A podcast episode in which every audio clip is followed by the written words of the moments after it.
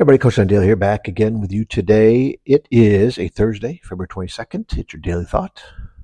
February 22nd, 2024. It's your daily thought.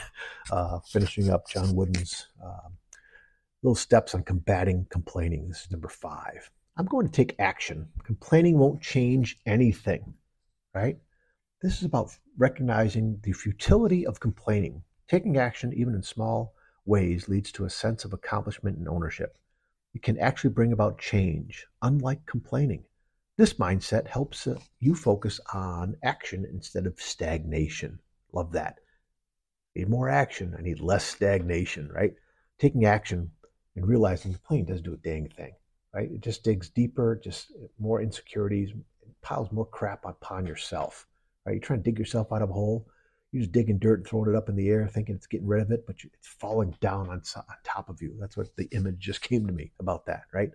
Um, it's a it's a recognizing complaining doesn't get us anywhere, right? Little actionable steps, even if you think you're not doing much, right? Just small steps leads to a little sense of accomplishment and ownership. You start moving forward. You start accomplishing something. Uh, podcast a while back, you know, doing a few things many thousands of times doing those things well, right? It takes time. It's not all going to be one day, right? You can actually bring about change when you change your mindset instead of just complaining. It's, it's a powerful, powerful tool, right?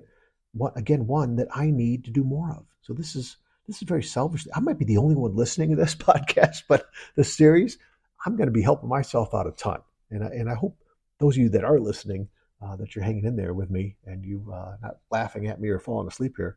Um, that you take some of these wings with you and uh, and share them too. Okay. All right, you guys. Hey, keep sharing this message. Keep taking care of yourself and each other. We'll talk again soon. See you.